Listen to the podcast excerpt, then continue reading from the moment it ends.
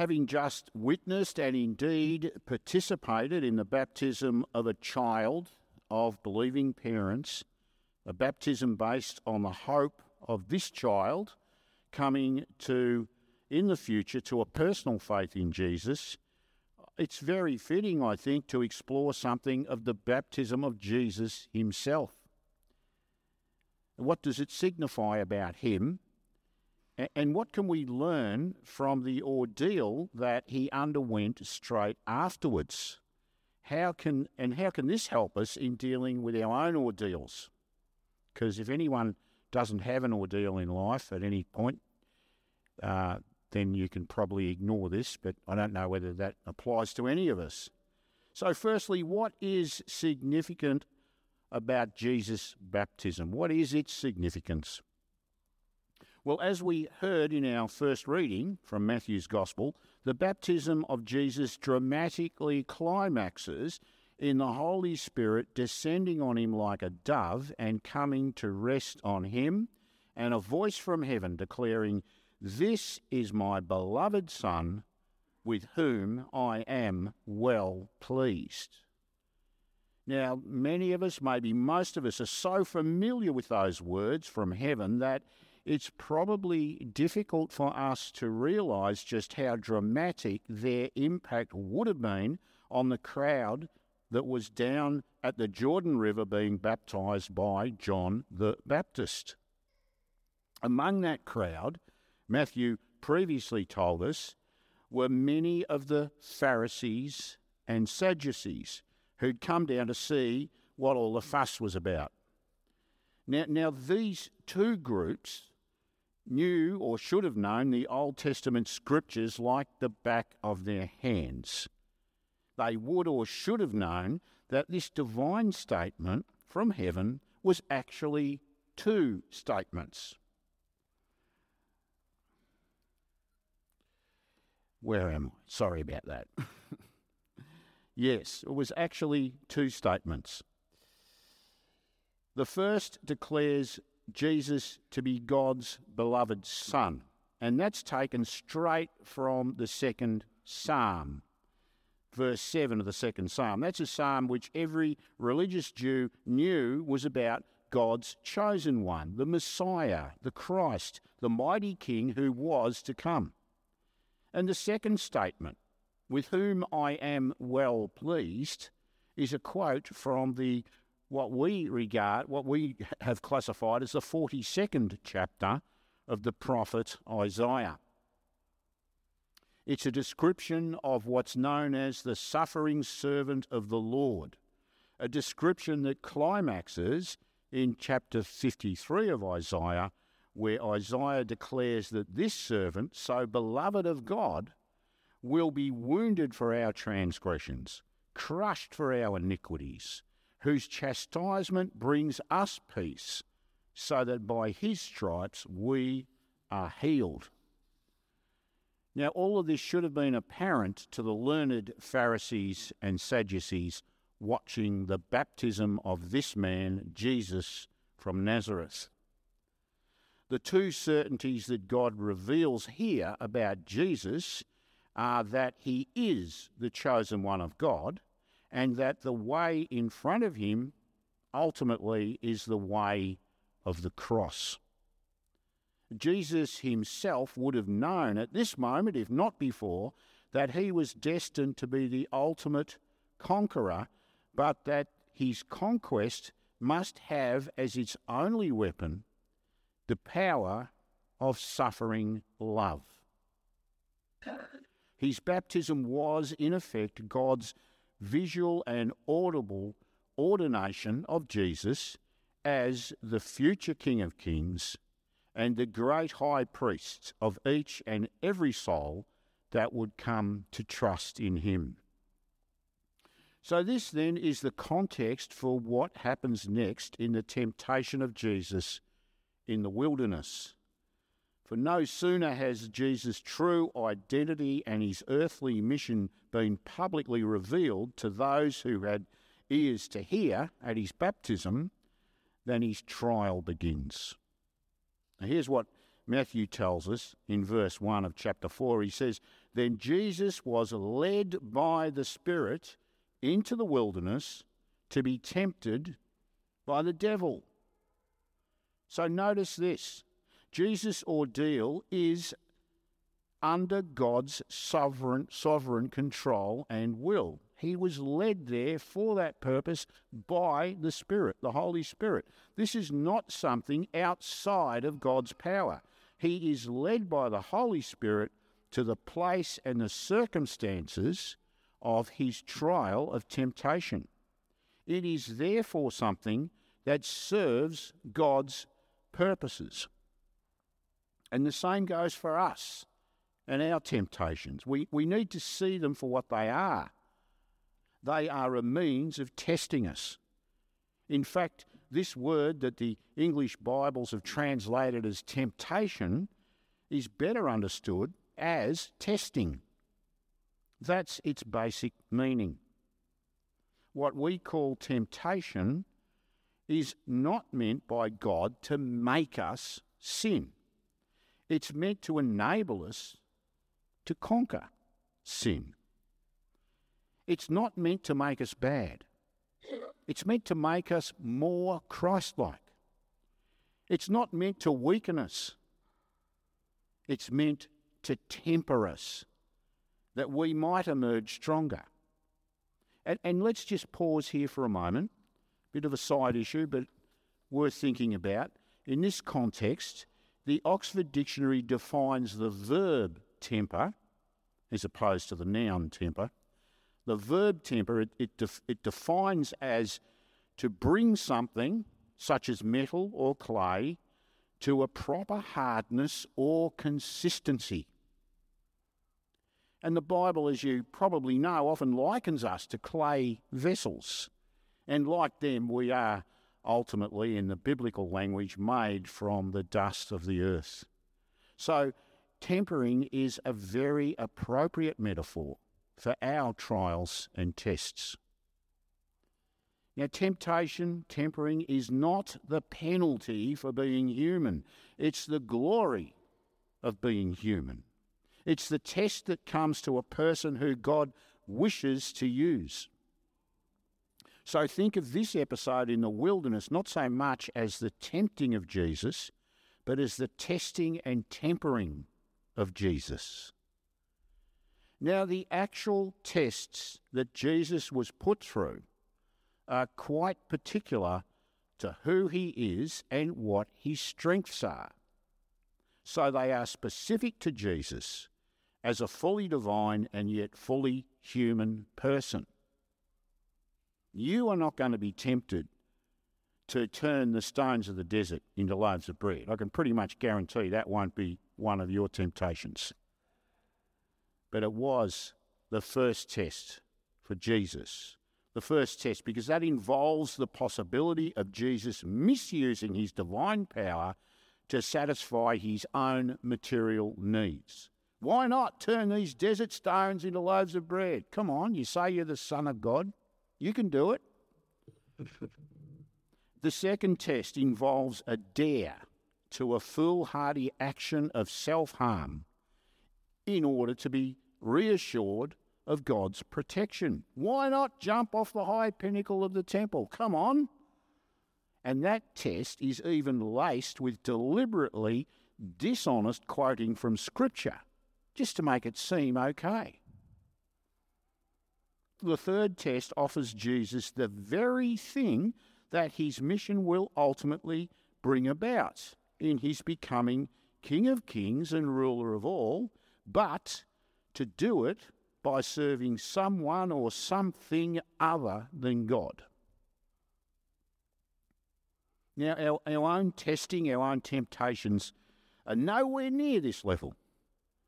But they have this in common with Jesus' trials. They very often concern our strengths rather than our weaknesses. I want to say that again. Think about that. Our temptations can very often concern our strengths, our gifts, rather than our weaknesses. It's precisely in our moments of success and in our areas of greatest, giftedness that our temptations are likely to arise. Like Jesus, we can be tempted through our gifts. The one, for example, the one who's gifted with charm may be tempted to use his charm to basically get away with anything. You ever known someone like that? The one who's the one who's gifted with the gift of the gab, as they say, well, he may be tempted to come up with just glib excuses, well crafted, silver tongued, glib excuses to justify their own misconduct. Someone with the mind of a genius may be tempted to use this great gift to become a self centered, self serving master of people and not a selfless servant of people. It's just where we are strongest that we must be vigilant of temptation within ourselves to abuse or misuse our God given gifts. Now, in the case of Jesus, his response to each test was to rely on God's will revealed in Holy Scripture, the revealed Word of God. He sets us a pattern that we too ought to follow. For as the, as the writer to the Hebrews said, he said, The Word of God is living and active, sharper than any two edged sword, piercing to the division of soul and spirit, of joints and of marrow, and discerning the thoughts and the intentions of the heart. See, whatever the trial or the test that may come your way, if you go to the Word of God with your heart and your mind open and teachable, you will see what's right and what's wrong, and you will be strengthened in the Spirit to pass that test. Now, at this point, I, I want us to pause for a moment to consider a, a, a question arising from this passage. At least it's a question that, that came to me, maybe to you too. How did Matthew know the details of Jesus' trials in the wilderness? I mean, after all, he was totally alone out there without any human company whatsoever. It, it, can only be because it was something that Jesus himself told the disciples about. Now, that's a deeply personal thing that he told them the details of his own temptations. And in sharing such a personal thing with them, he also taught them how to deal with their own temptations by falling back onto the Word of God. See, we too should not be afraid of sharing our own trials and temptations with each other. Not only ought we sympathise with and encourage each other, but it can help us remember to fall back onto the Word of God the next time we are tested. Now, at the end of this morning's reading, Matthew says, The devil left him, Jesus, and behold, angels came and were ministering to him just be careful that you don't jump to the wrong conclusion here. Do not think that this was the end of the temptations of Jesus. In his gospel, Luke ends this, this, his account of this ordeal by telling us in chapter 4, verse 13 when the devil had ended every temptation, he departed from him until an opportune time. It's clear from the Gospels that the temptations of Jesus did not end in the wilderness. Later on in Matthew's Gospel, for example, Jesus rebukes Peter for his words of temptation about Jesus staying safe and out of danger. He says to Peter, Get behind me, Satan, for you are a hindrance to me, for you are not setting your mind on the things of God but on the things of man. And in Luke's Gospel, Jesus refers to the apostles in chapter 22 of Luke as those who have stayed with me in my trials. And in the Garden of Gethsemane, Jesus really struggles with what he knows he needs to do to fulfill God's purpose. Father, if you are willing, remove this cup from me, he cries out. But then he adds, Nevertheless, not my will, but yours be done. And then Luke tells us there appeared to him an angel from heaven, strengthening him. And being in an agony, he prayed more earnestly, and his sweat became like great drops of blood falling down to the ground. And when he awakes his sleeping disciples, he tells them to rise and pray that you may not enter into temptation in the way he has been. So, even in his final moments on the cross, he's still being tempted. Matthew tells us that those who were passing by taunted him. If you are the Son of God, come down from the cross.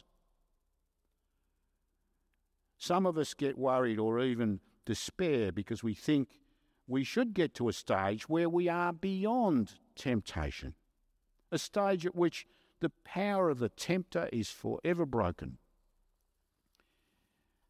But, friends, Jesus never reached this stage at any point in his earthly life.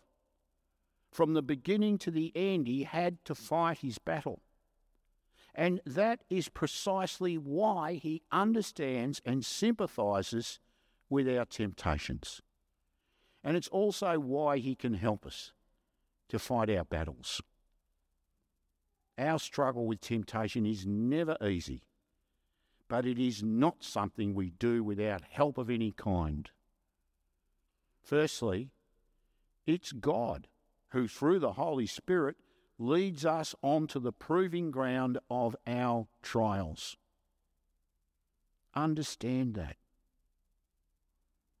Here's how it's explained in the letter of James in chapter 4 of his letter. He says, so whoever knows the right thing to do and fails to do it, for him it is sin.